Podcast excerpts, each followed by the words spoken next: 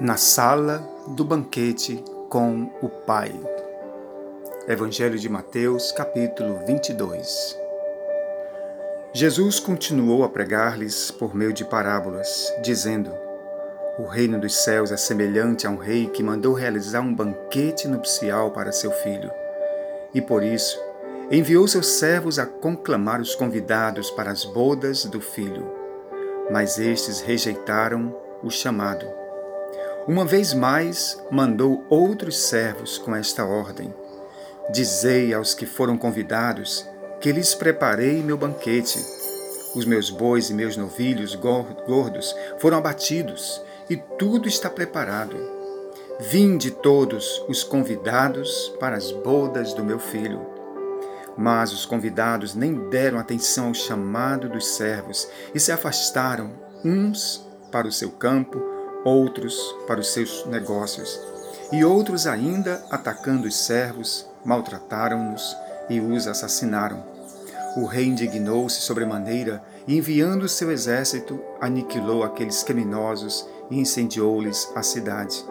Então disse o rei aos seus servos: O banquete de casamento está pronto, contudo, os meus convidados não eram dignos. Ide, portanto, às esquinas das ruas e convidai para as bodas todas as pessoas que encontrardes. E assim os servos saíram pelas estradas e reuniram todos quantos puderam encontrar, pessoas boas e pessoas más. E a sala do banquete das bodas ficou repleta de convidados. Entretanto, quando o rei entrou para saudar os convidados que estavam à mesa, percebeu que um homem não trajava as vestes nupciais e indagou-lhe: Amigo, como adentraste este recinto sem as suas vestes próprias para as bodas? Mas o homem não teve resposta. Então o rei ordenou aos seus servos, dizendo: Amarrai-o os pés e as mãos e lançai-o para fora. As trevas, ali haverá grande lamento e ranger de dentes. Portanto, muitos são chamados, mas poucos escolhidos. Parábola é uma narrativa de conteúdo alegórico no qual se faz uma comparação de uma coisa com outra, com a finalidade de transmitir o um ensinamento moral e espiritual, bem como levar os ouvintes a uma resposta decisiva de arrependimento, de fé e esperança. O escritor e teólogo James Braga afirma que a ilustração é o meio pelo qual se lança luz sobre um sermão através de um exemplo. Assim, uma mensagem profunda, complexa e difícil de entender pode tornar-se simples e apreensível através de uma boa ilustração. Jesus, o Mestre por excelência, usou muito as parábolas como ilustrações nas suas pregações. Um terço dos seus ensinos é composto por parábolas. Isto não aconteceu por acaso. Já estava profetizado há mais de mil anos. Lá nos Salmos, a palavra de Deus diz: Povo meu, escute o meu ensino, incline os ouvidos para o que eu tenho a dizer. Em parábolas abrirei a minha boca, proferirei enigmas do passado. Salmos 78, versículo 1 e 2. O uso das parábolas chamou tanto a atenção dos discípulos que eles mesmos perguntaram: Por que falas ao povo por parábolas? Jesus respondeu: A vocês foi dado o conhecimento dos mistérios do reino dos céus, mas a eles não. A quem tem será dado, e este será em grande, terá em grande quantidade. De quem não tem, até o que tem lhe será tirado. Por essa razão eles falam por parábolas, porque vendo eles não veem, e ouvindo não ouvem, nem entendem. Nele se cumpre a profecia de Isaías que disse: Ainda que estejam sempre ouvindo, vocês nunca entenderão. Ainda que estejam sempre vendo, jamais perceberão. Pois o coração deste povo se tornou insensível, de má vontade ouviram com seus ouvidos e fecharam seus olhos. Se assim não fosse, poderiam ver com os olhos, ouvir com os ouvidos, entender com o coração, converter-se e eu os curaria. Mas Felizes são os olhos de vocês porque veem, e os ouvidos de vocês porque ouvem. Mateus 13, de 10 a 16.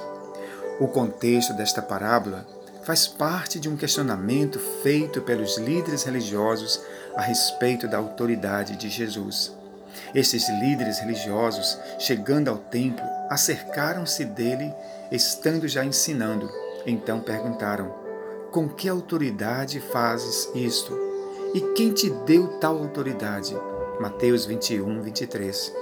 Jesus então responde usando uma outra pergunta acerca da autoridade de João Batista.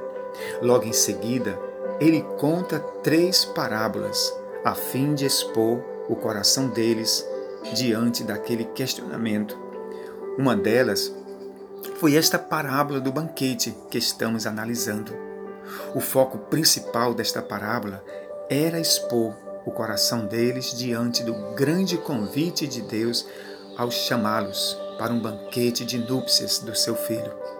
Vejamos como Jesus, de forma sábia, expôs o coração daqueles religiosos diante deste maravilhoso convite. Em primeiro lugar, Jesus lança o seu olhar para a nação de Israel. Eles foram os primeiros da lista de convidados a serem chamados para o banquete. A parábola nos informa que por duas vezes Deus os chamou para este grande banquete. Contudo, eles mesmos recusaram e não deram a devida atenção, colocando as coisas terrenas acima das coisas celestiais. Esta rejeição deles serve de lição e alerta para cada um de nós hoje. Será que não estamos agindo da mesma forma? Será que não estamos colocando nossas prioridades acima das coisas celestiais? Vejam o que Jesus disse acerca de nossas prioridades. Buscai em primeiro lugar o reino de Deus e a sua justiça, e as demais coisas vos serão acrescentadas. Mateus 6, 33.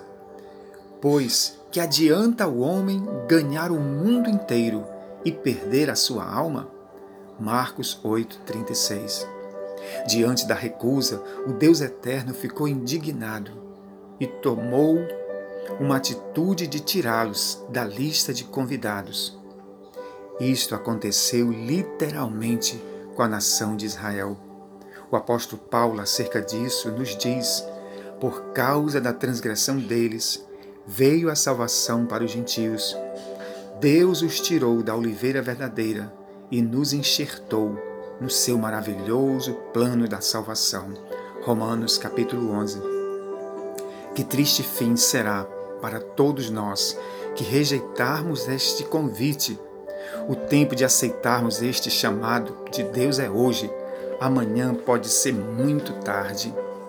Em segundo lugar, Jesus lança seu olhar para nós, para os gentios e os e povos de todas as nações.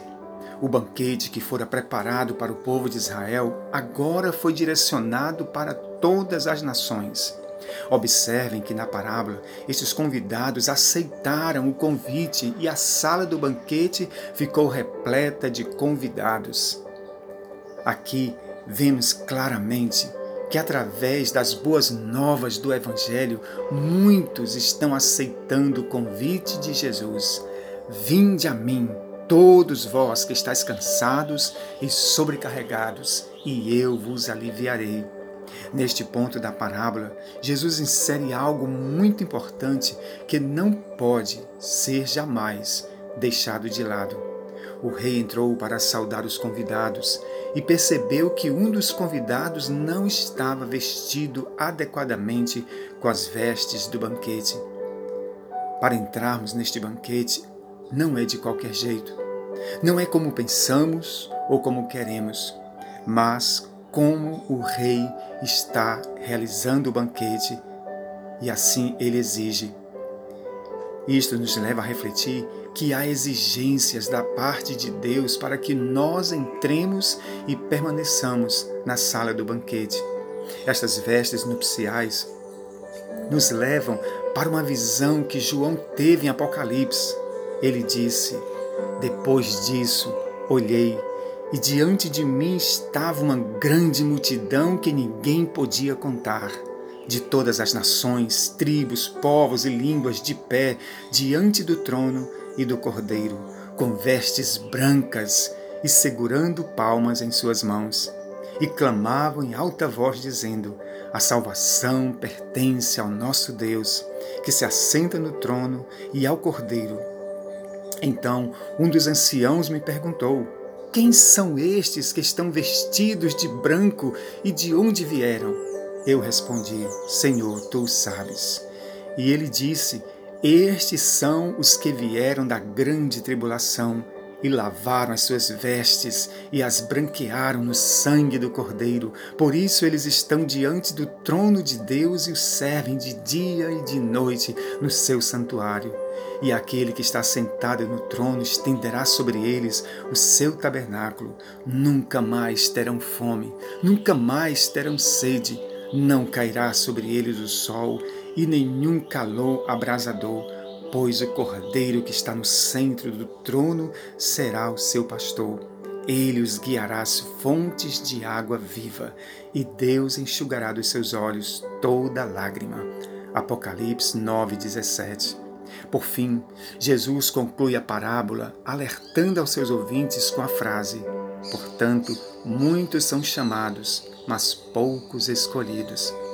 Este alerta de Jesus serve para cada um de nós hoje, que fomos também chamados para este grande banquete celestial. Muito mais do que ser chamados, precisamos estar no grupo das pessoas que foram escolhidas. Quão diferente é ser chamado e ser escolhido.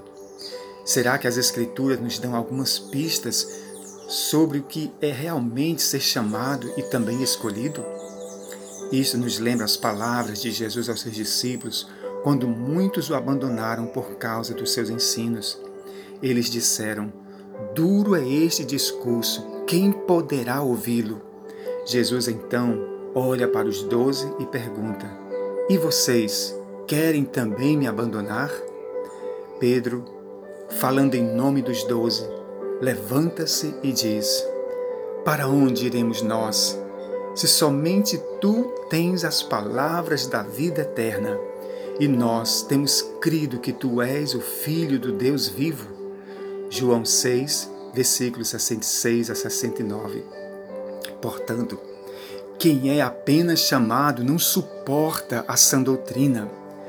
Quem é apenas chamado desiste de seguir nas pisadas do nosso Mestre busca os atalhos. Quem é apenas chamado busca as facilidades, a porta larga e o caminho largo que conduz à perdição, como disse o próprio Jesus. Quem apenas é chamado quer servir a Deus à sua própria maneira. Não quer ouvir palavras duras, mas somente palavras doces que fazem bem para a alma. Quem é chamado e escolhido, por outro lado, procura agradar ao seu Senhor em tudo, renuncia às suas próprias vontades, toma a sua cruz e não olha para trás. Portanto, vimos nesta parábola contada por Jesus três grandes lições. Primeiro, Israel pagou caro por rejeitar o convite de Deus. Esta mesma realidade acontecerá conosco também se rejeitarmos este maravilhoso convite celestial. Segundo, a rejeição de Israel ao convite nos colocou na lista de convidados do banquete. Contudo, não é da maneira como queremos, mas como o rei exige. Há uma veste espiritual que não podemos deixar de vestir se quisermos de fato estarmos na sala do banquete. E terceiro, muito mais do que apenas chamados, precisamos também estar no grupo dos escolhidos, pois os escolhidos não abandonam o Mestre por qualquer situação, mas permanecem fiéis até o fim. Ó Deus bendito e maravilhoso, muito obrigado, Senhor, pelo teu convite gracioso, cheio de amor e de misericórdia. Ah, Pai Celestial, que nós nunca abandonemos este convite pelas distrações do mundo. Em nome do Senhor Jesus, ó Pai, nos mantém de pé e firmes com essas vestes celestiais, as vestes da santidade, as vestes da justiça, lavadas no teu sangue precioso. No nome de Jesus, Pai, nós te louvamos, porque pela fé nós já nos vemos na sala do banquete com o Pai. Oh, bendito Deus, no nome de Jesus eu oro. Que a tua graça maravilhosa, Jesus, que o teu grande amor de Deus e de Pai, que as consolações do Espírito Santo permaneçam sobre todos nós, não só hoje, mas para todos sempre. Amém.